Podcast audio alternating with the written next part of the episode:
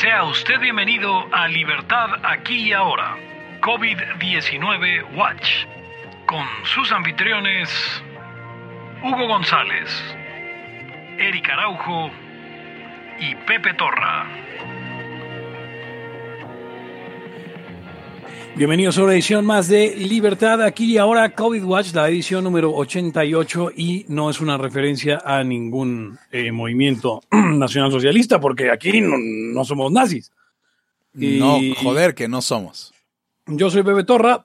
Pueden encontrarme en eh, arroba Pepe Torra en Twitter. Pueden encontrar al podcast en arroba Laya Podcast en Twitter, en Facebook como facebook.com diagonal Laya Podcast, en eh, Patreon como patreon.org diagonal Laya Podcast y nos puedes cargar en cualquier agregador de podcast y Spotify. Conmigo están.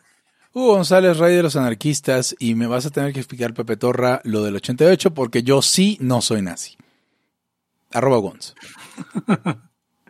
Eric Araujo, primer libertario de México, arroba Eric Araujo M. ¿Y? Y bien, bueno, eh, vamos a explicarlo del 88. El 88, eh, digamos que dentro de la mm, semiología de los símbolos que usan los, los nazis para identificarse, eh, pues obviamente eh, los nazis hoy por hoy y por mucho tiempo, pues es como la, la- la postura más políticamente correcta que alguien puede tener, ¿no? Ahora, cualquiera, este, cualquiera sabe, entiende por qué. Los nazis son una mierda. Em, pero también los comunistas, sin embargo, ser comunista no tiene ninguna em, Repercusión. repercusión. Estigma. Entonces, pues, obviamente los nazis tuvieron que idear como toda una clase de símbolos y claves para eh, identificarse entre ellos sin que otros los identificaran. Y entre ellos los números 1488. 1488, que 14 representaban las 14 palabras eh, que Hitler pronunció en su discurso inaugural como, como, em, como mm, Führer que básicamente em, eh, eh, son palabras absurdas como... em, en realidad no, no fueron 14 palabras porque, porque en alemán es otra cosa diferente, pero en, en, en, uh, en inglés son 14 palabras que serían We must secure the existence of our people and a future for our white children. Debemos asegurar la existencia de nuestra gente y un futuro para los niños blancos eh, que en realidad eh, es parte del discurso inaugural de Hitler, pero eh, bueno, arios más que blancos, ¿no? Porque hay, hay blancos no arios y, y gente no blanca que es aria. Eh, y el 88, eh, la, la letra H es la letra 8 del alfabeto, y entonces 88HH, Heil Hitler. Eh, de ahí viene el 1488, eh, muy famoso entre los grupos neonazis principalmente. Tengo, Pepe, quería hacer referencia a esta película porque nunca la he visto y creo que la tengo que ver. The Boys from Brazil. ¿Tú la viste? No, Creo que, o sea, creo que sería parte del canon, de, o sea, de, de la gente que le interesa la política en general y la política divertida en particular, que deberíamos, deberíamos ver este, deberíamos ver Bo- Boys from Brazil, porque mm, se trata de gente que quiere clonar a Hitler. Y eh, realmente no tiene ningún tipo de sentido. Por eso también es, es divertido ver esto, ¿no? Pues es- es- sí, nos dice este. Dice Luis René Mendoza Samperio, las 14 palabras no eran de Hitler, sino de David Lane.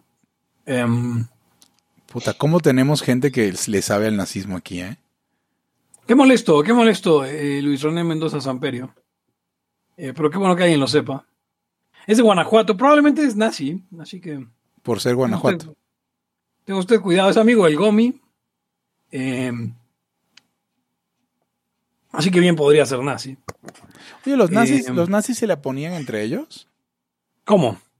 Um, Ah, era muy famoso. Había alguien muy cercano a Hitler que era muy famoso, un- uno de los. que era muy famoso que era gay y que Hitler se hacía de la vista gorda. Sí. O se le hacía gorda a la vista. Ernst, Ernst Röhm. Perdón que, que esté comiendo, es que No, pero todos, todos sabemos que en esa época los gays no existían. Eh, Ernst Röhm, eh, Rem probablemente es la pronunciación correcta, era un oficial de, de- del, del Sturmbataillon. De, de las, ¿Era un qué? ¿Ya viste el comentario de Kim ¿Cuál? Page? En el ¿Cómo- ¿Cómo decirlo? Eh, o sea, a ver, es la, es la frase que le dice eh, Marcellus Wallace a Vincent Vega cuando lo recibe en Pop Fiction, pero en alemán. Mine. Bueno, entonces eh, eh, Ernst Röhm era eh, eh, muy, eh, un muy cercano amigo de, Hitler, em, cofundador de, las SAs, de- del Sturmbataillon, que posteriormente sería depuesto, eh, eh, bueno, eh, por, la, por las SS, eh, pero obviamente fue em, pues de la gente que fue ejecutado durante la, la noche los cuchillos largos, y él participó obviamente en la eh, Kristall Nacht. Sí. Eh, eh, y obviamente estuvo también durante la, la- el, el- el- el- el push de la cervecería. Eh, bien, eh, él era famoso por ser homosexual y todo el mundo le decía a Hitler como... Pues ese güey es puto, pero Hitler eh, simplemente decidió este, eh, ignorarlo eh, para siempre. O sea, no, no, nunca hacer este... Eh, ok, creo que ya borraron el comentario de Kim Page que estaba muy gracioso, pero, pero ya lo Y es borraron. muy interesante porque, porque eh, Ernst Röhm fue parte de- de- de la- del ejército boliviano. ¿El, el heroico ejército boliviano? En 1928, eh, Ernst Rem fue a vivir a Bolivia y fue em, como asesor del ejército boliviano del 28 al 30. Wow. Estuve, estu- estuve eh, leyendo un libro, creo que era de Malcolm Gladwell, y hablaba de que había pueblos en Bolivia donde la gente se empedaba, pero empedaba con un licor del más terrible, y no tenían los problemas sociales que asocia, se, se asocian con el consumo de alcohol y el alcoholismo, y nunca supe cuál era su conclusión. Eh, eh, quiero saber. Y dice Sergio Mendiola, por supuesto que existían. El hecho, de hecho, había en Alemania el, Va- de Weimar el Institut für Sexualwissenschaft, el Instituto para el Estudio de los Putos, dice. Eh, no sé si, es- esas cosas que se inventa Sergio, el problema es que son muy plausibles luego las cosas que se inventa Sergio. Pero bueno, si yo decía que no hicieran los comentarios eh, estos que suenan a nazi porque Facebook ya ven cómo es. Dice, Layos, ayúdenme a que Pepe acepte que le dé clases de pronunciación en alemán, le urgen. Eh, en realidad no me interesa pronunciar alemán. El alemán es una lengua menor. eh, en sentido, a- a- comparación con cuáles. No vas a salir como este mm, como cota de decir que el chino es la onda. Con el latín Hugo, el idioma que hablaba nuestro Señor Jesucristo. Eh, Jesucristo hablaba más bien griego, pero bueno, está bien, y arameo. Mm. Era una provincia romana, Sí, Judea. sí. Eh, eh, el propio Brian pintó en algún momento eh, Romani ite domum, Ok. en- en- obviamente en corrección a su original Romani, no, que Romanus est domus. O sea, Romani ite domum, los romanos vuelan a casa. Entonces quiere decir que hablaban, hablaban latín. Sí. Este. Ok. No sé si. te- yo hace rato estuve hablando de, de- de coerción y, y aceptación en, en el- la página de feministas liberales. Porque creo que hay muchos feministas, pero pocos liberales. Al menos en los, en los comentarios, algunos de los comentarios que vi. No estoy seguro, pero sí, sí fue como de, a ver, esto es de liberales. Entonces, ahí hicimos una pequeña transmisión. Eh, no sabemos ¿Ustedes saben de qué hablar? Mm, el tema, Sí. mm, claro. El día de hoy eh, se lanzó oficialmente, ayer, ayer lo anunciábamos, se lanzó oficialmente el wiki de Laia. Eh, y ya hay varios artículos interesantes. Ah, bueno, me gustaría comentar un poco, un poco al respecto, Hugo. Adelante, estoy eh, agarrando el... ah, ah, espera. Hay ya 17 artículos en Laia, eh, en Laia Podcast. Digo, en Laia Wiki. Ok, estoy aquí viendo... Ah, mierda. Laya, Laya Wiki, Laya.fandom es Wiki, Laya Wiki. Ok, ahí estamos. Hay artículos de varios eh, episodios ya. Sí. Hay un artículo sobre el SIDA. Hay un artículo sobre Hugo López Gatel. Hay artículos sobre Santos Mercado, por ejemplo. Por lo que, nos sorpre- lo que me sorprende es los datos eh, biográficos nuestros que conocen los fans que hicieron este, este, este wiki. Porque son cosas que muchas veces no hemos, no hemos hablado. Eh, ¿Por qué habrán de saberlo? Me da miedo. Ya, por ejemplo, eh, vo- voy a leer un poco un fragmento de, de el artículo de cada uno de nosotros, si no les molesta. Eric, no te he oído en un rato. Eh, Estoy acostado. Es el Espíritu Santo. Estaban hablando de, de, de los nazis y los vericuetos nazistas, la verdad casi no me llaman la atención. Bueno, pero vamos a hablar un poco sobre, sobre lo que dice aquí de Hugo, porque, porque estos son datos que nosotros, pues como amigos eh, cercanos de Hugo, conocemos, pero que yo no sabía que la gente conocía, em, como es el caso de estos. Hugo González es uno de los tres locutores de Libertad aquí ahora. ¿Sabían eso? Em, nació en el lago de Maracaibo, Panamá, en la Ciudad de México, en los años 70. Claro. Fue criado como hijo propio por Alberto Mansuetti. Eh, Esto, bueno, me voy a saltar un par de, de líneas. En compañía de su hermano El Chombo, compuso las canciones El Gato Volador y La Bomba, por las que ha ganado una centena de premios, entre los que se destaca el Grammy Latino a Mejor Menú de un DVD. Em, es tenor, Hugo, pero una vez en una presentación en Milán insistió en cantar a pesar de estar enfermo, motivo por el que le falló la voz. Debido a este fracaso, decidió renunciar al canto y ser artista ambulante por Europa continental al lado de animales amaestrados. Además de su ya mencionada rivalidad con Tego Calderón, fue conocido mundialmente por su rivalidad con Luis Miguel, nacida de la dura crítica, aunque acertada, en la que Hugo señaló en el programa Siempre en Domingo, ante los ojos del mundo atónito, que Luis Miguel canta muy agropecuario. Fue conductor del podcast Tres Estúpidos Ninjas, en el que junto con los hermanos Warner, Jaco Waco y Alejandro, compartía episodios de sus aventuras en el Japón medieval. También colabora ocasionalmente con Kim Page en el podcast Radio Barra Libre. Su verdadero nombre es Carlo Balsani y adoptó el nombre Hugo por el futbolista Hugo Sánchez y el apellido González por Speedy González, ya que siempre gustó de la cultura mexicana. Hugo, eh, ¿cómo se enteraron de, esto? Es increíble, ¿no? Es, increíble cómo saben detalles de mi vida que ni yo sé. Eric Araujo es uno de los tres locutores del Haya. Su lugar de nacimiento es desconocido y se cree que nació en la década de los 70. Conocido como el primer libertario de México por haber exportado esas ideas hacia la nación azteca, es miembro de una sociedad de sabios encargada de proteger la identidad de los descendientes de los habitantes de la quebrada de Galt, siendo él el encargado de custodiar la identidad del hijo de John Galt. Estudió biología en la Universidad McGill de Canadá y descubrió cientos de especies desconocidas para la humanidad, las cuales capturó en una libreta que hoy permanece perdida en los archivos de dicha universidad.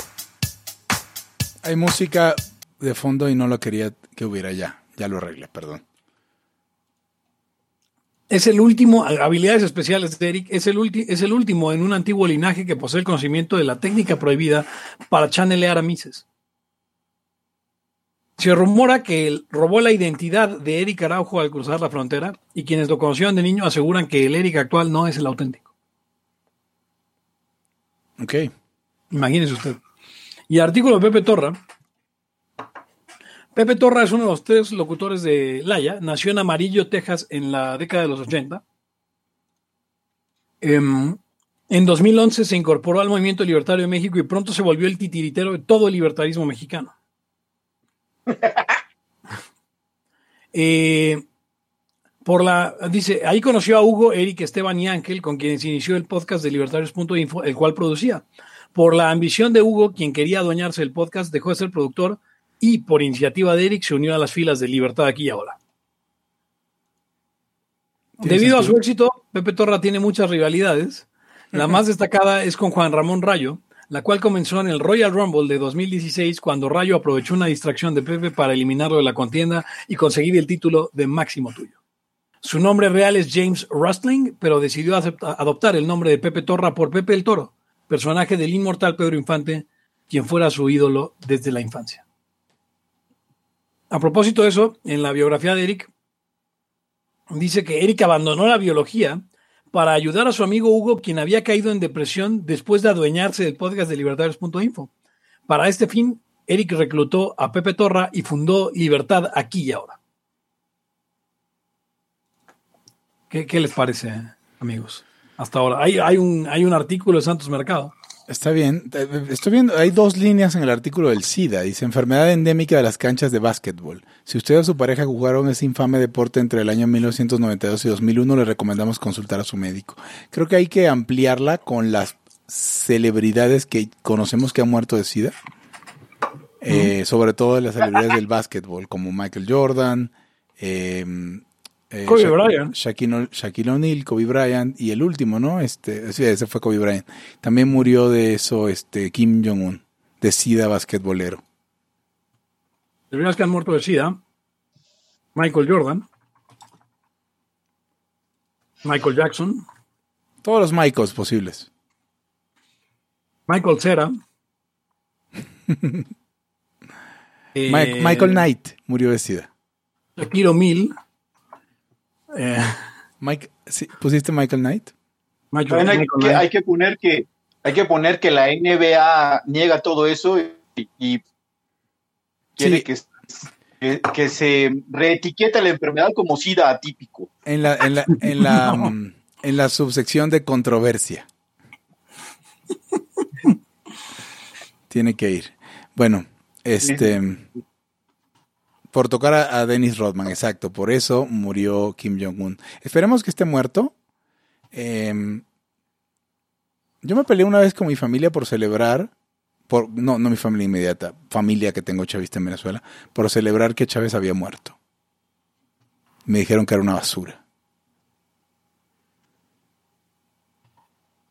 Si ahorita murieran un par de personajes, obviamente lo celebraríamos. ¿Hicieron el de Chet? Eh, no. Chingón en todo debería ser. Sí, o sea, sus logros técnicos, como descubrir que si, si de un taco de doble de tortilla lo puedes volver dos tacos. Es uno de Y sus no, y aparte tiene varios récords, récord, récord eh, de a, a las planchas, este, eh, récord mundial y, eh, y récord Guinness y olímpico por, por planchas seguidas. O sea, tiene como 5000 seguidas. Y de libros mientras caga. Y tercer lugar en el maratón de la Ciudad de México. Como lo dijimos aquí claramente. Ajá. Bueno, ah, bueno, eso, eso, si usted no lo ha escuchado, la razón es eh, porque usted no está en el Patreon de Laya y usted tampoco está en el chat de Liabilities, por lo tanto no tiene acceso a ese contenido muy especial que, que vamos, eh, no lo com- deberíamos compartir con todo el mundo porque eso sería ser objetivista y eso es imposible. Aparte tiene poderes sobrehumanos, ya que él puede caminar leyendo un libro así en- de frente y, puede ir esquivando obstáculos, cabrón. O sea, por eso es raro verlo sin un libro. Pues, porque la gente normal no puede, te caes a la chingada o chocas. Ay, me encantó el artículo, me encantó el artículo. No sé quién lo hizo. eh, eh, eh, quiero pensar que fue Mike. Mike, también conocido como Kim Page, eh, que dice, es el de... me encantó el del ABC del anarcocapitalismo. Dice, la no reconocida, la no reconocida obra maestra de Laya hasta el año 2018, basada en un artículo de BuzzFeed, este híbrido sonoro entre Top y Wiktionario, que se divide en dos inolvidables episodios, desentraña al, al anarcocapitalismo desde sus entrañas más inefables y los pone al alcance del ego y el niño de pecho. Se pensaba que este episodio no podía ser superado jamás hasta que llegan las seis fases y posteriormente los neoclásicos de La Cagada o la nueva etapa ilustrada de Laya y actualmente el COVID Watch. COVID Watch nos permite mantenernos muy cerca de nuestra audiencia. Eh, oigan, ¿les parece si hablamos de, de, de, de Kim Jong-un? Pregunta Carlos Loyola que si el malvado dictador vietnamita Kim muere, ¿qué pasaría con su país? Lo más importante para comenzar es eh, reconocer que en Corea el apellido, y en general en Asia, el apellido va primero que el nombre. Entonces no es que todos se llamen Kim por casualidad, es que Jong-un, eh, Jong-il y e Il-sung son sus nombres y todos se apellidan Kim. Como Kim Page, exacto. Kim Page, sí. Sí. Eh, eh, la pregunta de Carlos Loyola es qué sucede, qué pasa con el país. Hay gente que está diciendo que se lo queda a su hermana. Yo no sé. Los coreanos son realmente machistas. Eh, y recordemos que Kim Jong-un mandó matar a un medio hermano que tiene, que tenía, porque le echaron un spray en la cara y lo envenenaron en Malasia, creo, en un aeropuerto. Kim Page, dictadora vietnamita, también conocida como Alopcan, reconocida a la Yafán, casada con el doctor Paul Cervantes. Actualmente vive en Costa Rica, desde donde produce el canal de YouTube Liber TV. Actualmente trabaja en Televisa Costa Rica y es mejor amigo de Rolanis. Destacó previamente entre las filas de Se Busca Gente Libre y por alguna extraña razón le dicen rulos. Su platillo insignia en el restaurante El Haya es el guacamole. El restaurante. Oye, como estaba, como estaba en el coche, había olvidado que teníamos toda esa distinción del restaurante de, de, de Laya y los platillos insignia. Claro. Lo había olvidado. Voy a levantarme eh, y regreso en dos minutos. Síganse, por favor. A ver, eh, digo, esto, esto es solo para. Yo creo que llevo un buen rato ya publicitando este, este, este wiki que usted puede encontrar en laya.fandom.com, donde usted eh, nos podría hacer el favor de buscar su episodio favorito, ver si no existe el, el episodio y, simplemente llenar ahí, escribir lo que piensa usted del episodio y sería eh, un gran, un gran aporte a, la causa de la libertad. más, más aporte a la No sé tú qué pienses, Eric, pero creo que eso aporta más a la causa de la libertad que compartir, digamos, el conversatorio mensual de México Libertario. No, claro, por supuesto. Ah, ah, pero mucho más. cabronamente más. Em,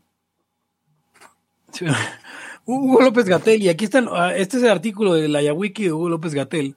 Hechos, es el ídolo de los niños, es un maestro lagunero, futuro gobernador de México, todos los caminos conducen a él, futuro sacro emperador romano, es Alex Morphy sin casco, cuando se enoja se pone el casco, siervo de Dios, ídolo de Guamúchil, ha demandado a Gardel por buscar una similitud fonética en su nombre.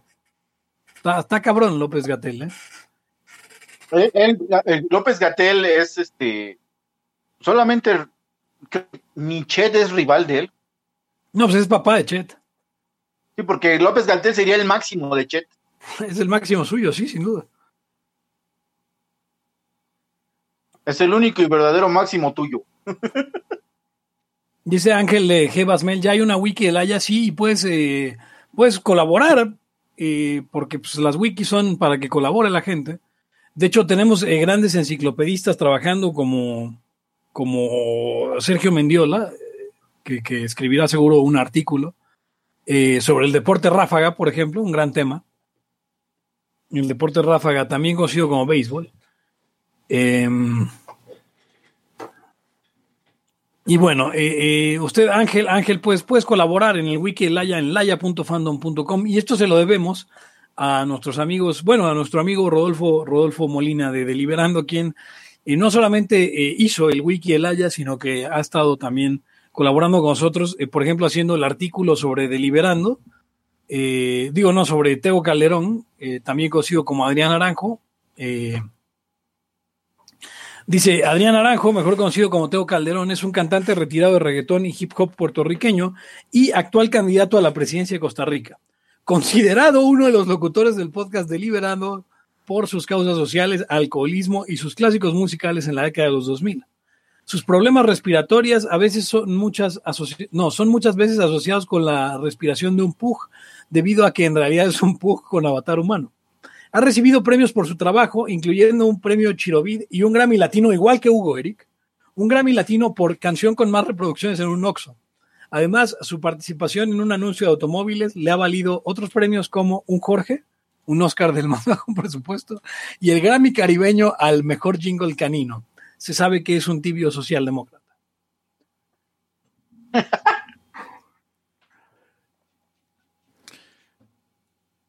Entonces, bueno, y, es, y es uno de los grandes rivales de Hugo, porque, porque es este Calderón. No, y aparte rivales en lo musical y en todo. Sí, sí, sí. Y ustedes, a ver, ustedes, este, los que no sabían, ¿por qué Hugo siempre está hablando de canto y de, y de que este, este, cantas por bajo, cantas por alto, ahí pasaste a, a, a impostar la voz y eso? Es porque Hugo, pues, ya lo, ya lo leyeron o lo escucharon.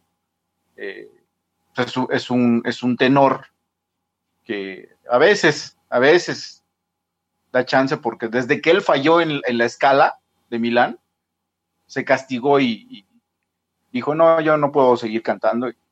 Pues, eh, ahí es cuando se empezó a dedicar a eso de la crianza de animales para hacer este alto a- a- a este actos de saltimbanqui.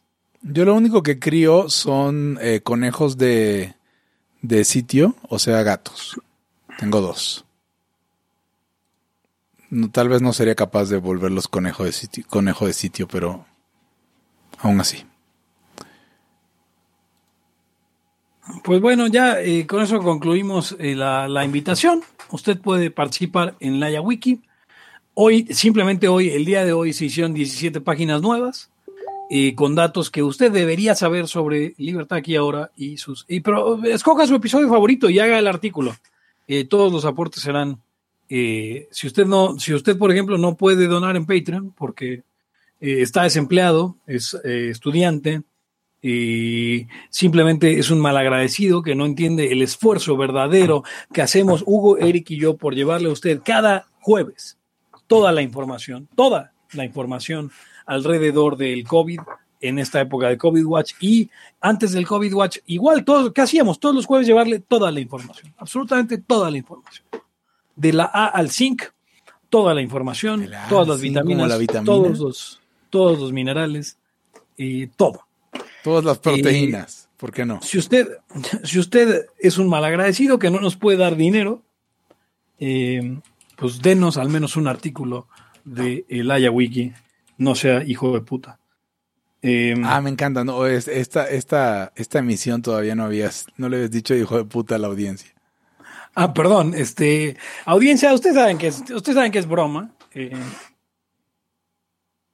eh, eh, no, yo, yo los quiero mucho a todos, a todos y cada uno de ustedes. Eh, es más, em, yo les garantizo que si, se- que si ustedes eh, son ustedes mismos, o sea, si ustedes, eh, o sea, be yourself, pues, sean ustedes mismos. Yo le garantizo a cada uno de los miembros de la audiencia del Haya que un día serán presidente de los Estados Unidos. de. Cabrón. Ok. Muchachos, eh, quisiera am- ampliar la discusión acerca del, del coronacida y preguntarles si creen que las cosas van a ser iguales que antes o no y en qué, en qué sentido. Porque hay mucha plática de eso recientemente. No sé si les, si les gusta apoyar de eso. Apoyar, perdón. Claro, habla- hablemos de eso. ¿Por qué, no, ¿Por qué no introduces el tema, Hugo, en lo que, en lo que, Pues el tema es el en, siguiente. lo que hago algo para que ya no me dé tanto calor? Encuérate. El Estoy tema, quitándome el pantalón en este momento, Hugo. Muy ¿Tú bien. qué traes puesto? Yo, a ver, traigo, digo, ya que estamos hablando del tema, yo traigo, traigo una, una playera roja de Massinger que le compré al Gomi. Al Gomi. Se lo compré al Gomi, sí. ¿Saben El- de qué no hay un artículo en la wiki del Gomi? Deberían. Sí, cierto. Eh, bueno, pueden ir trabajando. Entonces traigo esa playera que ahora ya me queda realmente otra vez después de haber bajado 6 kilos. Eh, lo tengo que decir cada vez, es, es un logro, la verdad. Sí, sí, sí. Y, y ahorita, ahorita sí, sí, sí, sí puedo encuadrarme y no sería tan problemático. Pero no tengo tanto calor porque yo nací en el lago Maracaibo, Panamá, Ciudad de México, donde, donde hace un chingo de calor, obviamente. En Así este es. momento hace un chingo de calor en los tres lugares, de hecho. Pero voy a introducir el tema. A ver, no es cierto que Israel esté a punto de hacer una vacuna. Eso es pura pendejada. Tiene como dos meses que salió esa nota y es de las, los pendejos que creen que Israel es, este, es mágico. Pero también tienen un chingo de tiempo que iban a sacar la del SIDA y la de un chingo de madres. Exacto. Entonces, esa idea de, no, ya va a salir la vacuna, no mamen. El resfriado común de los varios virus que lo causan, uno de ellos es un coronavirus. Y no tenemos Sí. vacuna para el resfriado común. Digo, o sea, vamos, da pie, no es que sea virólogo, pero da pie a sospechas. O sea, ¿por qué habrían de pensar que una, una, una enfermedad viral va a salir una vacuna en un par de meses? Eso no tiene sentido. Entonces, ¿Se acuerdan de la, de la entrevista que les, que les pasé del, del, del coreano? Él hablaba, sin mal no recuerdo, de 10 a 14 años. Para una vacuna. Sí. Y, y es que, eh, dado el tipo de, de, de, enfermedad que es, probablemente se resuelva como se resuelven todas esas enfermedades por inmunidad grupal y se pudiera volver algo estacional. O sea, vamos, no, no necesitamos esa vacuna en el fondo. O sea, si sí, no la podemos tener en unos meses, ya no, en general no vale la pena tenerla. O sea, no es tosferina, la tosferina sí. es una muerte culerísima. No es el fin de, no es el fin de la humanidad, señores, porque el, el humano ha, ha, pasado por cosas peores como, como la peste negra que atacó, a la cual sobrevivió el secretario de, de salud. Hugo López Gatel. Y, y ajá. y este. Ah, no, y, el sub, eh, perdón, el secretario. Sí, el subsecretario, pero. Secretario, secretario. Y ese, y, y, y la sobrevivió, entonces, pues, ya se imaginarán que está cabrón. Ah, ah, pero hablabas de cómo van a cambiar las cosas. Ah, todas estas, estas situaciones tan, tan sui generis tienen, pues, dos caras, ¿no? Eh, yo espero que de pronto empecemos a avanzar más por el lado de, de, la genética y su investigación. O sea, me gustaría que, que, porque como es, hay un marco ético ahí que no te permite hacer nada. Eh, entonces, hay investigaciones donde mejoras las, las, enfermedades, pero tienes que destruir a los embriones porque pues eh, no puedes hacer eso en humanos. ¿no? Claro. Seguramente en alguna escala se hace. O sea, lo que hay que hacer es un equipo de, de, que digan que está bien chido abortar y matar, matar embriones y fetos para que ellas hagan la discusión y nadie se puede meter con ellas porque si te metes con una radfem te ataca todo el mundo y eh, Facebook y, y todo.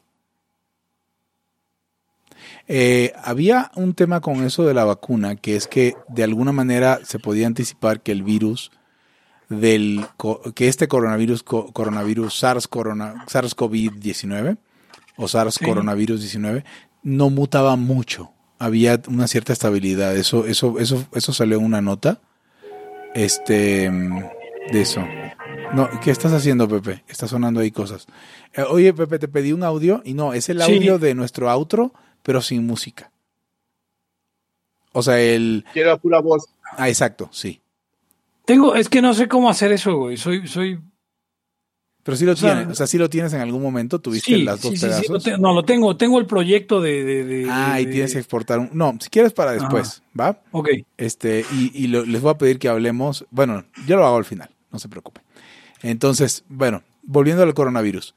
Entonces, um, dice Eric que nada va a cambiar, dice Sergio Mendiola. Yo creo que, a ver, eh, cuando hubo SARS en Asia, agarraron la costumbre de utilizar los tapabocas, los cubrebocas.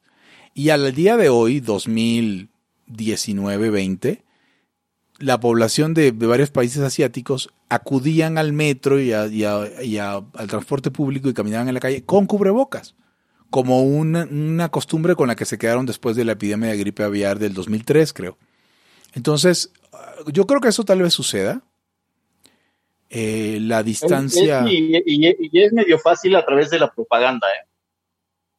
Eh, ¿Pero te refieres a propaganda dirigida o nada más a, a, a todas estas noticias? Propaganda gubernamental. Acuérdate cuando la gente eh, lavaba sus autos con manguera y ahora lo ves y uy, no manches. Cuando Hasta realmente se cuando realmente era una, es una pendejada porque no hay gran diferencia, o sea. Sí, o sea, no hay gran diferencia, pero se quedó muy internalizado en, la, en las personas que no lo hagas. También se quedó internalizado en las personas el que no debes de fumar junto a ellas y la chingada, porque hace muchos años en el metro creo que se fumaba y en los camiones, ¿eh? Sí. Sí. Yo recuerdo de, de, en los, en los, en el andén del metro sin bronca echar el FIFO. Sí, sí, sí, claro. Y dentro en, me acuerdo, por ejemplo, de mi madre en un camión de pasajeros. Eh, o sea, de, de, de, de, interurbano. No sé, yendo a, a interurbano, eh, eh, ir, ir, o sea, que tuviera un cenicero y que, y que fuera fumando. Yo, yo, recuerdo por aviones. Eso, por, también. Por, por eso es que cuando la gente desprecia la propaganda, esos son ejemplos de cómo sí influye. Imagínese usted, señor, eh, señora la escucha, que se ha chutado toda la propaganda toda la vida, empezando por la escuela del Estado, de, del, sí, del Estado, pues qué tan ideologizado está. O sea, por ejemplo. Le decía yo a, le decía yo a, a, a Pepe que a- a- hoy nos damos cuenta de cuánto nos agarramos la cara, Ross. Sí. Sí. Asimismo, hay un montón de cosas de las que no nos damos cuenta. Hasta que estamos en un medio que controlas algo y algo lo tienes que, este, o sea, tienes que mantener algo, algo constante, reprimirlo, entonces te das cuenta cómo es, cómo, haces cosas que tú no sabes. Y así lo hacemos físicamente. Imagínense todas las tarugadas que pensamos. Y son memes en el sentido doc- de la palabra, no son ideas que se reproducen y, se seleccionan, etc. a veces pensamos pura pendejada, ¿no? Por ejemplo, eh, yo recuerdo que haberme medio escandalizado un poco en una empresa donde estaba, donde pusieron eh, huella digital para entrar y salir, porque me parecía un asco. O sea, me parecía, era época de influenza, y me parecía un asco que, que entonces, ¿cómo le vamos a hacer si vamos a estar ahí tocando tocando, o sea, aunque vengas del baño, tenías que tenías que poner la mano en el dedo en, en, el, en la puerta de entrada, entonces tenías que volverte a lavar las manos en tu lugar de trabajo, en tu escritorio. Entonces, algunas funcionan, otras no, pero como dices, sí, a nivel de propaganda puede suceder. Aquí el problema es que el, en un inicio la propaganda estatal decía que las máscaras no servían para nada y la gente se lo creyó. Ese es el problema. Porque mienten. Mira, yo creo Que que- estás, que estás a las expectativas de puras idioteces. Pues mira, yo siempre, siempre tuve esa situación de que la gente empezó, no, no, no le importé yo a la gente hasta que empecé a usar la máscara. No le importaste a la gente. Sí, o sea, la, la gente empezó a, importarle lo- empezó, empezó a importarle mis acciones hasta que empecé a usar la máscara. Como si estuvieras este Es un viejo Infectado. chiste de superhéroes, pero seguramente Ah. eh, Eric sí lo, yo no lo sí lo agarró. De hecho, de hecho, me recordó a la etapa de anarquía negra. Exacto, cuando, cuando Eric era anarquía negra, el gran, luchador. el gran luchador mexicano. Él sí es mexicano, a diferencia de Pepe que es español y yo soy un veneco de mierda. Eh, bueno, el, eh, no va a haber esta... O sea, mi, mi preocupación es que si estamos apostando por encerrarnos, realmente no... Creo que la gente tiene unas expect- expectativas irreales de qué va a suceder. La gente cree que el virus se va a morir, se va a acabar este pedo. Y no, al contrario, nos va a dar a todos, lo, voy a repetir una vez más, como siempre lo repito este que nos va a dar a todos en algún momento. Ha habido re- recientemente ha habido avances o, o reportes de, de que a lo, a lo mejor el problema es que desencadena un un, un, un eh, un trastorno de la coagulación.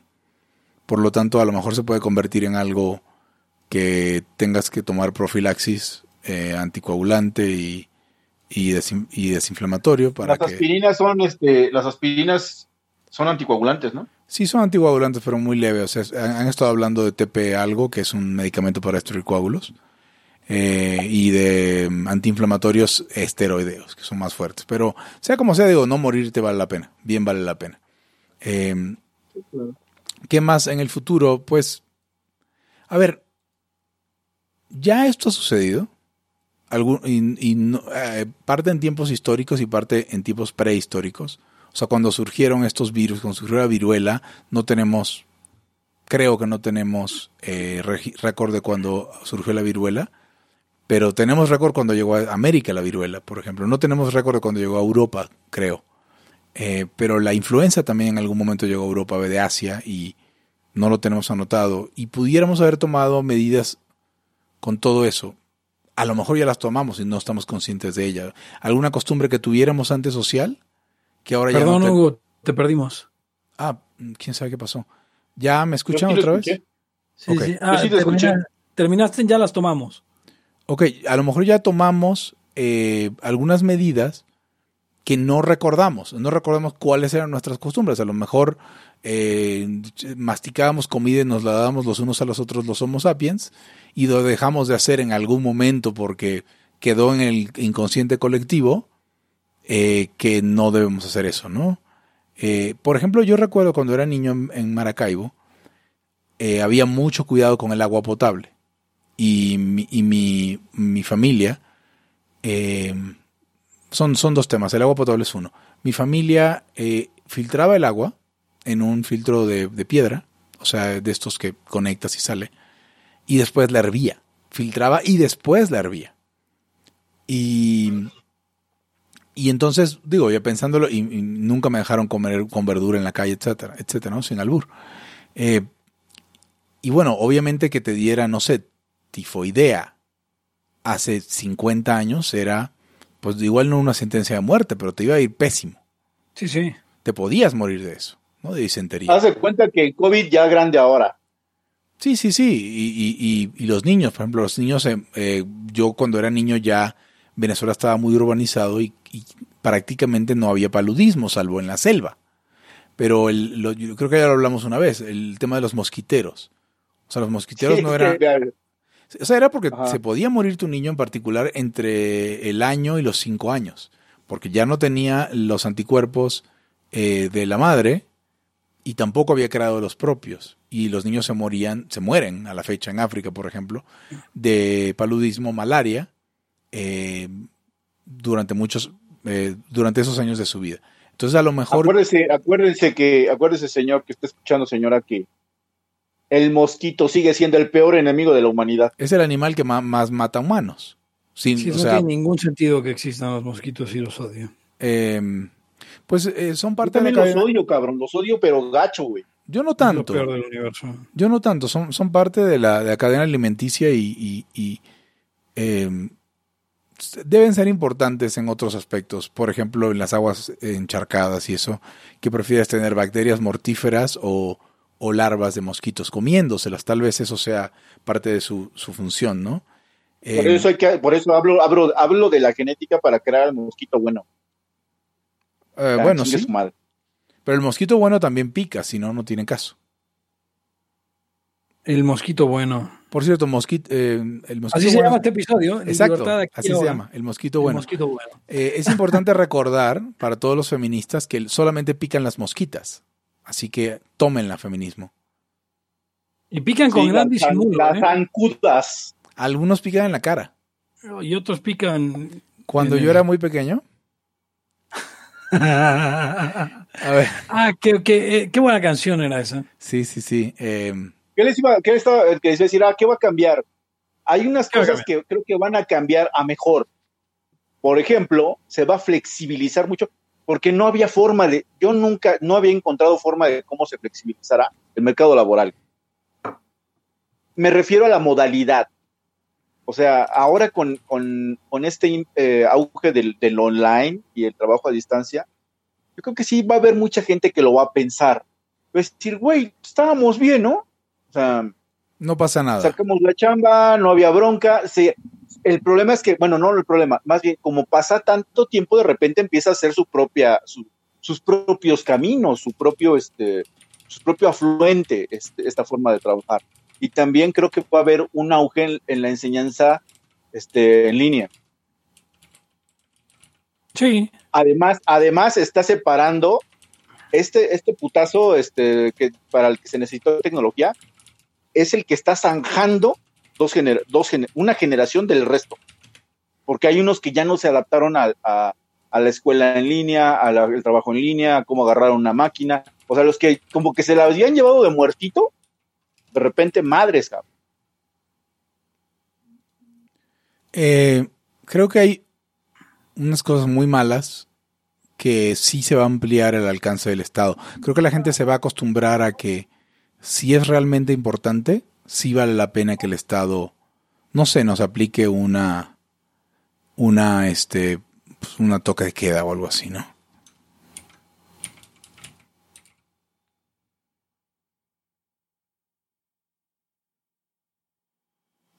¿Qué? ¿Siguen ahí? Sí, sí, sí, sí. sí. Ok. Es que, es que, es que estoy investigando porque me quiso argumentar, eh, me quiso argumentar Ra- eh, Raúl Alberto que, que el- todos pican. No todos pican al- al- al- al- a los animales. Solo, los, solo las hembras zumban. La sangre es necesaria solo para la oposición, todos comen jugos de plantas para vivir.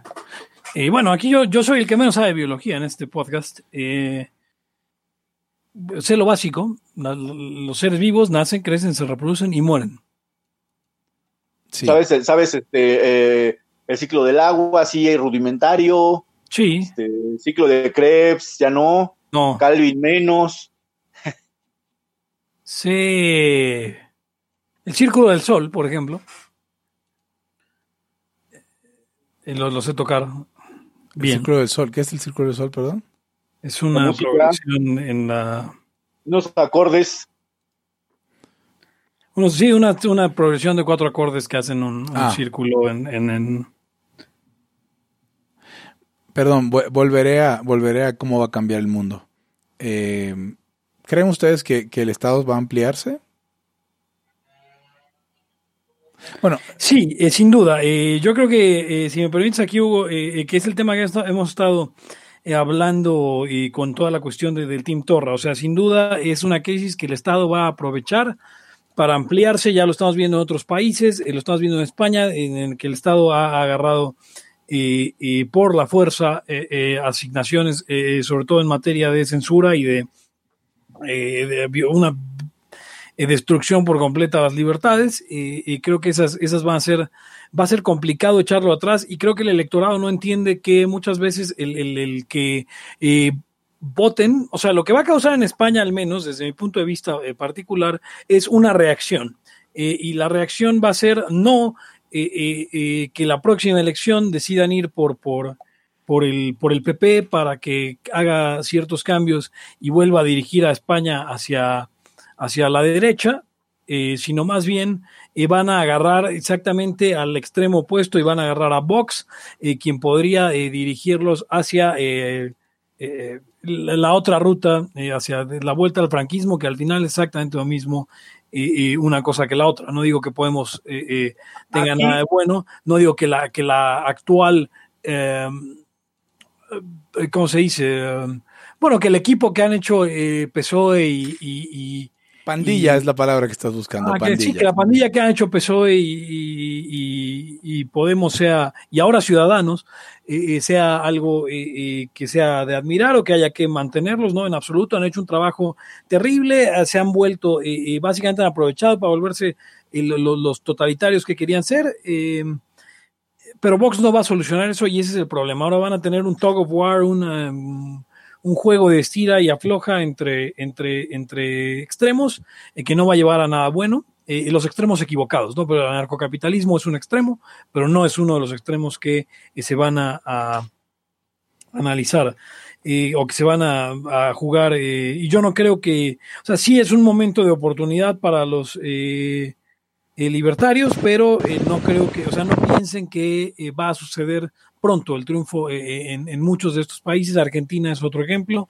Eh, y eh, el caso mexicano es interesante porque sí, la, la popularidad del presidente está por los suelos. Eh, el Estado no ha, esto es importante que decir de México, el gobierno mexicano no ha hecho una toma hostil de poder, se ha dedicado a seguir eros- erosionando las instituciones, eh, que porque es una apuesta de largo plazo, ¿no? No, no han ido en el corto plazo, como muchos otros países, eh, eh, el, el PG no se ve interesado en aprovechar la crisis para eh, tomar para tomar el, poder por la fuerza, sino que él sigue con su estrategia a largo plazo y, em, y bueno, eh, eh, No que, es, es una bendición de algún punto porque tenemos elecciones el año que viene, eh, votar no sirve para un carajo, pero si se balancea el, el Congreso de algún modo, esto va a obstaculizar, obstaculizar un poco la erosión de las instituciones, que es la estrategia de largo plazo, digo, de, de, em, ¿De Ah. AMLO? de AMLO. ¿sí? Lo que yo creo que lo que yo creo que pasa con AMLO es que él, él tiene una visión de que él quiere dejar un legado. Su legado no, no pasa por, por, por ser un franco, digamos, o, por- o por ser un totalitario de, es- de ese, de ese calibre. Él, lo único en lo que es totalitario es en sus caprichos que tiene ya bien mascados. O sea, él quiere hacer lo de las refinerías, quiere hacer, o sea, quiere dejar como una especie de herencia donde se puede hablar de él por los siglos de los siglos, porque Amén. como hizo una, una reforma y todo eso, y no encaja porque los que tiene como ejes de, de los que le dijeron cómo se hacía, nunca se fueron al totalitarismo de plano. Aunque sí lo hicieron, en cierta forma, no es como, como lo que estaba pasando en otros países. En ese sentido, dijeras tú, Pepe, como que en eso no está tan mal. Sí, sí. Ahora, Eh, espera, pero ese es un solo un ala de su movimiento. Eh, lo- la Ah, no, sí, otra claro, ala ese es, la problema, es totalitaria. problema. Mientras esté, mientras esté ahí, todavía va a ser un, un- contrapeso porque hay, ya hay gobernadores que se están poniendo ya al tiro. Y va, y, ya, o sea, va a empezar a, va a empezar a hervir esto, o sea, ya está hirviendo. Nada más que ya se va a empezar a desparramar. Ahora, hay otra cosa. En los últimos años, por eso siempre yo, yo llevo la, la- la- el rollo a la onda jurídica. Es en los juzgados, o particularmente es en los jueces, donde se está llevando la peor de las revoluciones en este momento. No en los obreros, no en el campesinado, no en, eh, lo- con los economistas, no con los sociólogos, ni con los politólogos. Está entre los doctrinarios, profesores, y está entre, entre los grandes magistrados. ¿Por qué lo digo?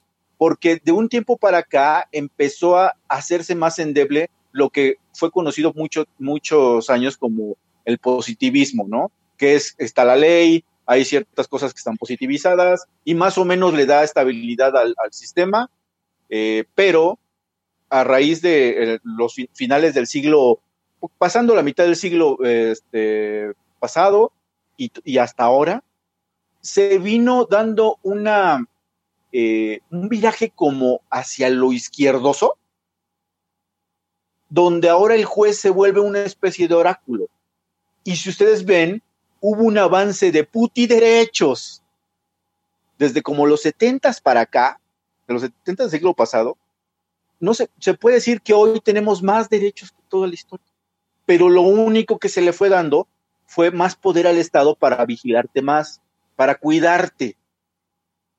Entonces, estábamos en ese trance, particularmente, digamos, en 2020, y llega este madrazo del COVID, donde va a simbrar otra vez ese movimiento que de por sí ya estaba caliente, porque entonces también le va a dar chance que se, que se metan los de derecha, porque muchos van a virar hacia allá o, o, al, o al autoritarismo de ese estilo. Lo estamos viendo Entonces- en Jalisco, por ejemplo, ¿no? O Entonces, entonces si ya estaba, si ya estaba debilitada la ley como tal, como, como de repente se estudia en las escuelas, ahora va a estar peor.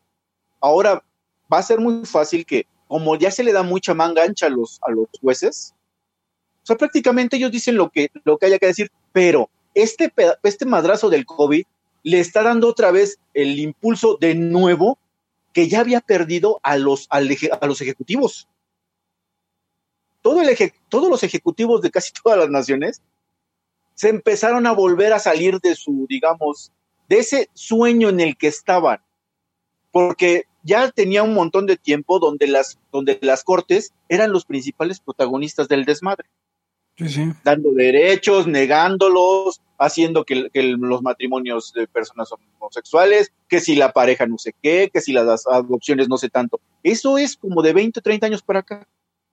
Pero en este momento entraron otra vez eh, los autoritarismos emanados del poder ejecutivo, que es el más peligroso de todos. A ver, señores, en unas de las democracias que ustedes conocen, existen dos pilares o dos fuerzas que están siempre en pugna. Por un lado, ustedes tienen al Estado policial, que es comandado por, por Putin, por todos los dictadores del mundo, por todos los presidentes en general, y por el otro tienen a lo que serían el, contrapeso de, la- de las cortes y hasta los legisladores, que es el Estado de Derecho.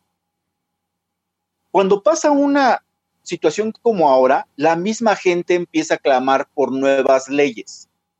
Por más bonitas que se escuchen y por más soluciones que parezcan que van a dar, cada ley nueva le va haciendo un agujero a ese caparazón que se llama Estado de Derecho y lo empiezan a debilitar. Los jueces en sus pendejadas que traían ahora, quién sabe si vayan a reaccionar, porque se va a dar un, o sea, se va a dar una colisión de las dos corrientes, o las tres o las cuatro que se puedan sumar, eh, pero como dice Pepe, a los polos más culeros. Sí. Entonces, al libertarismo podría ser una oportunidad, pero yo ya lo dije, dado que la revolución se está dando en, en ese nivel y en esa sección, nosotros no tenemos ningún jugador ahí. Entonces, pues la neta, yo creo que vamos a ser, como siempre, unos viles espectadores, pues que vamos a seguir hablando de las cosas, pero mientras no hagamos la onda doctrinaria, nosotros todavía estamos pensando, ustedes libertarios, por eso, por eso ustedes se dan cuenta, vayan a los conversatorios, vayan a los seminarios, parece que estamos, hay una sensación de estar perdidos. Y de, pues quién sabe qué vamos a hacer, porque ahí no está el asunto, el asunto no se está peleando ahí, el asunto se está peleando allá y se va a seguir peleando allá. Entonces, pues lamentablemente yo no veo un gran avance del, libertarismo. Podemos seguir difundiendo lo que nosotros queramos, pero mientras no tengamos una doctrina que vaya hacia ese sentido, pues podemos tener toda la economía de nuestro lado. Pero la economía tiene hasta cierto punto corto alcance. Cuando las emociones entran y claman por reglas más estrictas. Ahora la gente le salió todo lo facha, todo lo derechosa, todo lo autoritaria que es. Con el pretexto perfecto, salvar la vida. O sea, ¿qué, otro pretexto necesitas tú como gobierno autoritario que salvar a tu población? Es el, el perfecto pretexto. No es por los niños, no es por nadie, es por todo. Entonces, en ese panorama, la verdad es que quién sabe cómo vayan, cómo vaya a salir de ese caldo todo revuelto, que se va a ver, no sé si les gusta, en los, cinco años venideros, porque pues todavía estamos en la polvareda, todavía ni siquiera vemos bien para dónde va el asunto, pero no creo que vaya para mejor. La verdad es que yo tengo pocas esperanzas en que mejore el... Eh, o sea, la economía va a mejorar sin duda, pero los autoritarismos creo que sí se van a acrecentar y ya lo estamos viendo en, en otros países. Afortunadamente, como dicen, o sea, AMLO en su, en su rollo, su rollo no es ese. Y su necedad lo ha mantenido en su pedo. O sea, sí es antiempresa y todo eso, pero no, no se ve tan autoritario en un sentido como tradicional. ¿Ustedes qué opinan, chavos? Alguien decía que, que incluso... No, creo que fue un comentario al artículo de Pepe que, ¿Qué se refería con que se iba a aniquilar la economía si hasta las peores depresiones era un, eran un eh, pestañeo? Eh, en la espiral ascendente interminable del Producto Interno Bruto. No sé, ¿decía interminable? Fernando Briseño, sí, así es. No sé si era interminable. concediéndolo, concediéndoselo a Briseño. Pero el pestañeo puede durar 100 años, güey. Eh, o sea, primer problema. Segundo problema, o sea, a ver, el pestañeo, el siglo XX sucedió en el interminable ascenso del Producto Interno Bruto. Y murieron 40 millones de personas en la Segunda Guerra Mundial, no sé cuántos en la Primera Guerra Mundial, 100 y pico millones en, en, comunismo, 60 millones en China, eh, la gripe española mató también a, decenas de millones de personas. A ver, el hecho de que, de que y mira que lo estoy diciendo como una persona a la que solo le importa la economía, eh, el hecho de que la economía se recupere y que sigamos siendo cada vez más ricos en producción y en comodidades y en cosas, no quiere decir que no pueda haber graves, este, graves este, arbitrariedades, como decía López Obrador acerca de Hitler. Tragedias, pues. Y además, ¿de qué, ¿de qué sirve que el mundo hubiera estado en un interminable ascenso del PIB si te tocó vivir en pinches China durante la Revolución Cultural? O sea, el, el agregado no dice cómo vas a vivir tu vida. Entonces, eh, sí se va a recuperar la economía, sí, yo lo doy por descontado, por supuesto. Eso no quiere decir que no nos puede ir terrible en México o en América o en Estados Unidos o que se erija China como una potencia eh, así como es, de cagada. Entonces, o sea, sí, el, el, que se recupere la, la, la, economía yo lo doy por descontado, pero eso no quiere decir que pueden pasar cosas horrorosas. Siento, Pepe y Eric, que el que ya en lo cortito, en los siguientes meses y en, y en México, el coronavirus, la crisis del COVID-19 le va a dar excusas al gobierno para poder utilizar como propaganda que, mira, o sea, es la crisis que nos vino de afuera. Que en este caso no es, es cero cierto. Con Calderón era ligeramente cierto. Pero en el caso de López Obrador no es cierto del todo porque ya estábamos en picada desde antes del coronavirus. O sea, pueden utilizarlo como excusa y la gente, creo que habrá quien se lo pueda creer. O sea, creo que sí es algo que se puede comprar. Eh, eh, incluso, eh, pues sí, gran parte de toda esta, esta situación, pues la gente no, no cree que cuestiones como el aeropuerto, que fue, o sea, el primer gran golpe de la economía mexicana fue toda la cuestión del aeropuerto. Y la gente cree que, que, es, que es cualquier cosa, ¿no? O sea, pues no, no entienden la importancia de ese proyecto. Eh, que, si el gobierno no tenía que hacerlo, obviamente no, pero recuerden que el PG no permitió que los privados lo hicieran ellos. Correcto. Y eso fue un golpe. A ver, ha habido dos golpes que yo considero dentro del Estado golpes de Estado, pues, cosas tan graves. Una fue esa, que no permitió a los, o sea, en esta crisis tan grande, no permitió a los privados hacer eso, hacer los este, tests y tampoco permitió las pruebas, pues, y tampoco permitió a los privados, y no está permitiendo a los privados operar. Y la gente, como lo decía en el último Laya, y ellos dicen, a lo mejor ahora sí vamos a, restringir derechos. Sí, güey, y, todos los derechos que restringieron no te importan, ¿te parece que no son derechos? ¿Te parece que no hubo represión a la actividad económica, a la libertad de las personas? Ese es uno. O sea, la capacidad de impedir a los privados, ahora también estamos viéndolo en la Ciudad de México, impedirles circular en sus propios automóviles. Entonces, eh, ha ido muy lejos en no dejarnos hacer, resolver nosotros mismos. Eso me parece grave. Por otro lado, lo del resuelven ellos. No, no, claro, o sea, ellos no iban a resolver de todas formas, pero al menos en, en, México siempre hemos tenido la posibilidad de medio resolver por nuestra parte, aún fuera de la ley, como en el caso de, no sé, la gente que cierra colonias y cierra calles y hace, pues como el gobierno no te da seguridad, yo voy a cerrar la calle, voy a poner a un vigilante ahí porque no tengo de otra, y en, y en estricto, en, eh, eh, eh, en estricto sentido es ilegal, pero el gobierno lo permitía. Ahora no, no permitió lo del COVID, o sea, para que ni siquiera la gente que le, alcanza pueda hacerse una prueba en un laboratorio. Ya ahora creo que ya lo hicieron, pero el, problema es que realmente funcionan como mafiosos. Recordemos que ya quitaron muchas soluciones de movilidad, eh, lo de los patines y las bicicletas, o sea, todo eso ha sido un ataque permanente a la iniciativa privada y constante que se ha sucedido desde el inicio de este gobierno. Eso es uno de los golpes, que me molesta ese patrón, porque nos estamos acostumbrando cada vez más, y nosotros no, pues, pero la gente en general pareciera que sintiera que el gobierno tiene derecho a hacer esas cosas.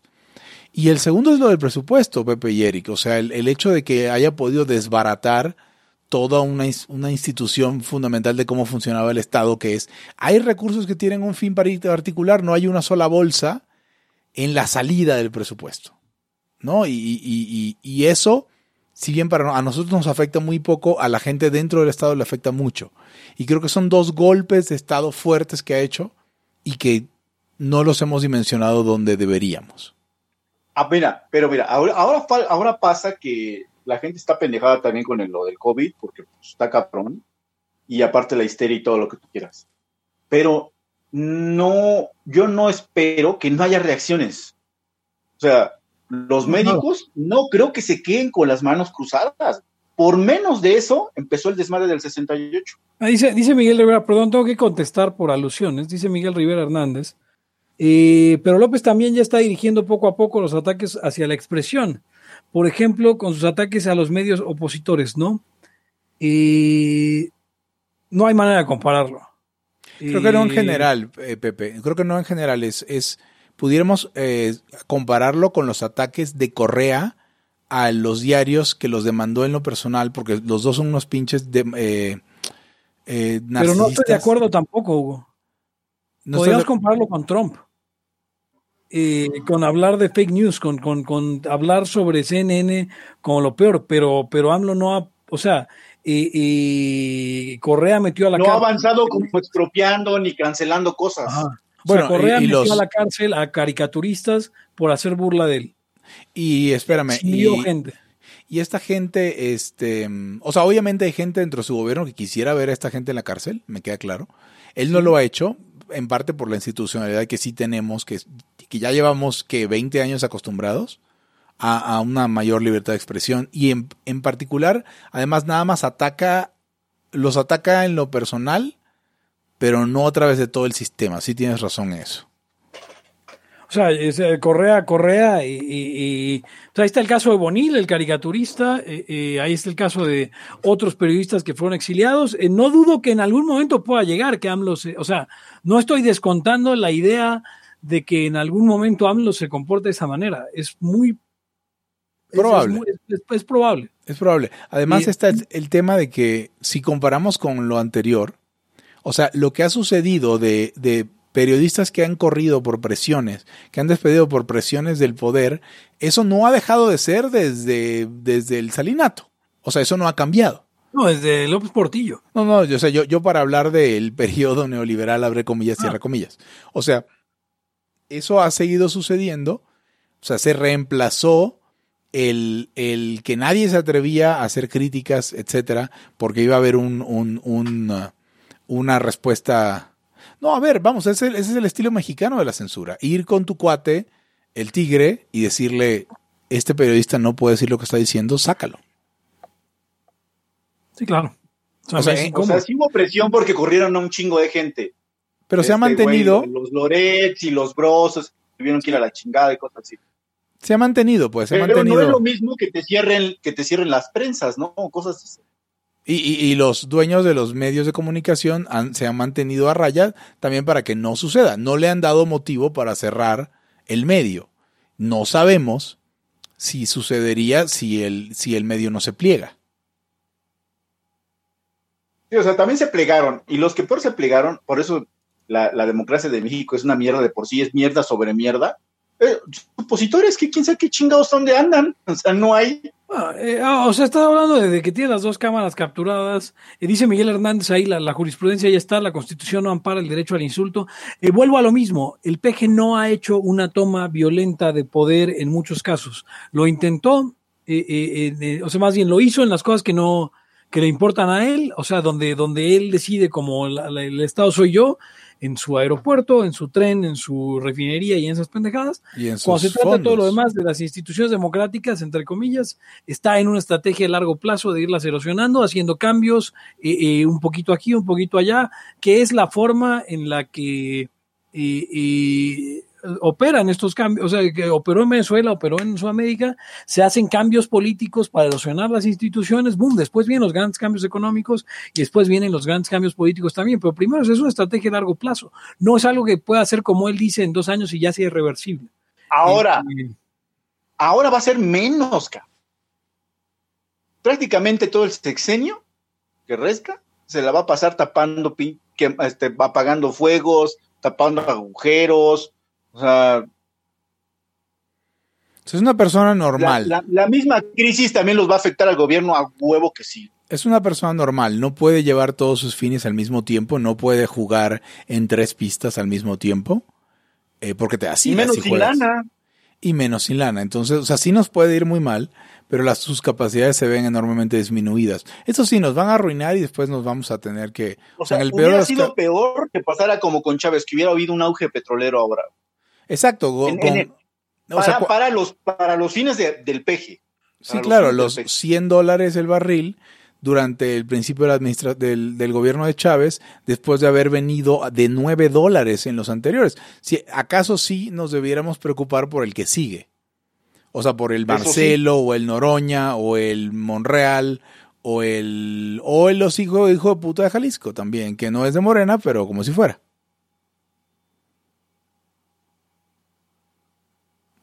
Em, Sí, claro. Sí, vamos, este, o sea, el panorama no es bueno. El, chavi- el chavismo sigue ahí enco- enconchado, buscando, este, biding its time, midiendo su tiempo. ¿Cómo, cómo, cómo traducirías eso, Pepe? eh, eh, Esperando ¿cuál su momento. Sí, esperando su momento. Esperando su momento. Esperando su momento. Eh, esperando su momento para, para, para surgir. Y bueno, esperemos que el, el México que nos gusta aguante.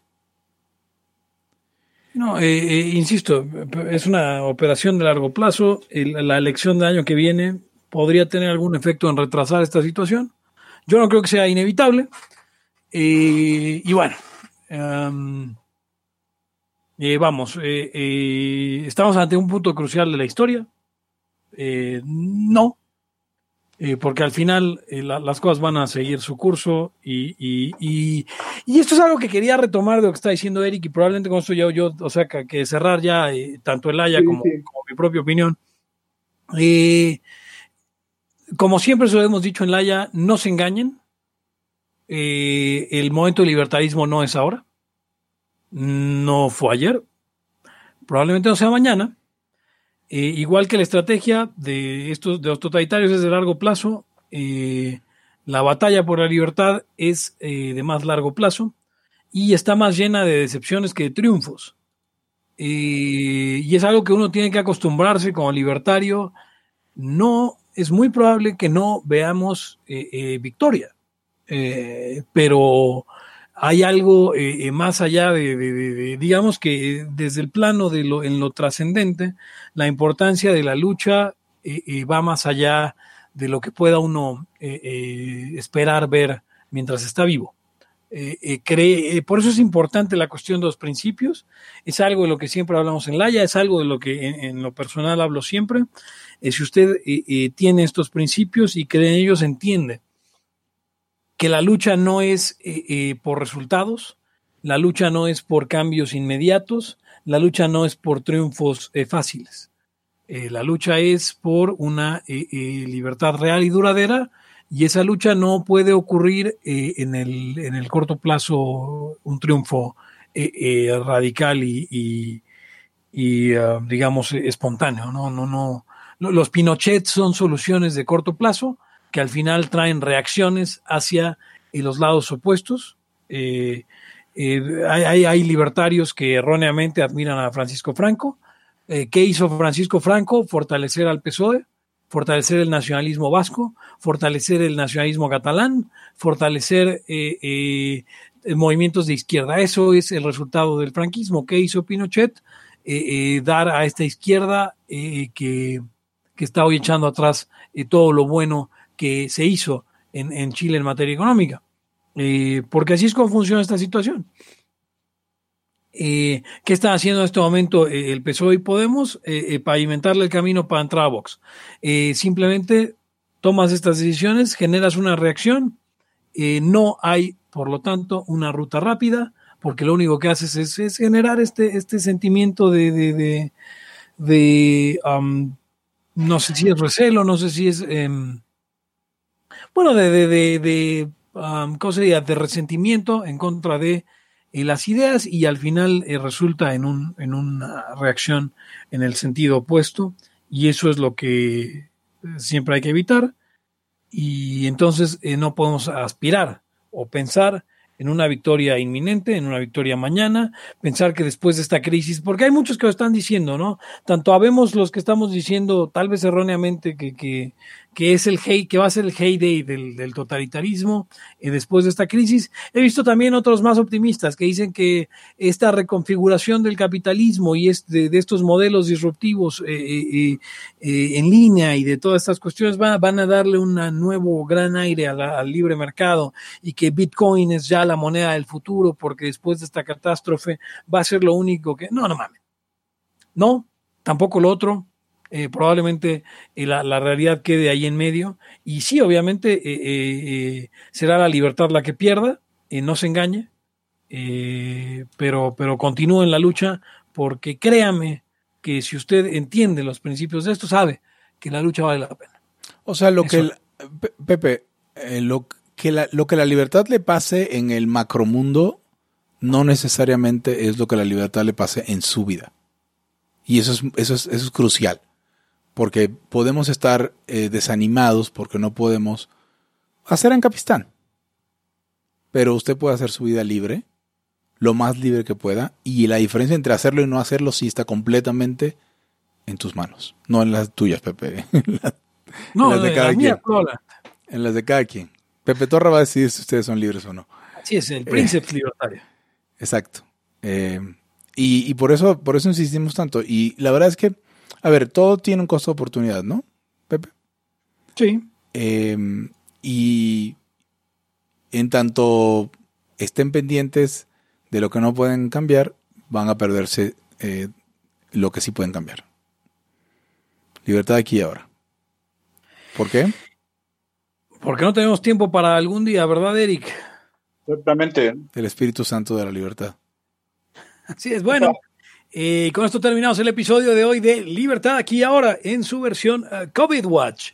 Yo soy Pepe Torra, pueden seguirme en arroba Pepe Torra en Twitter, pueden seguir al podcast en arroba Laya Podcast en Twitter, en Facebook como facebook.com diagonal Laya Podcast. En eh, Patreon usted puede ayudarnos colaborando con este, este proyecto en patreon.com diagonal Laya Podcast. Usted puede descargarnos en cualquier agregador de podcast y también en Spotify y buscándonos como Libertad. Aquí ahora, Laya, conmigo estuvieron. Hugo González, Radios Anarquistas, arroba Gons. Eric Araujo, primer libertario de México, arroba Eric Araujo M. Pepe, ¿puedo despedir? Eh, claro, por favor. Y nos despedimos no sin antes decirle, sonríe, tu sonrisa nadie te la puede quitar.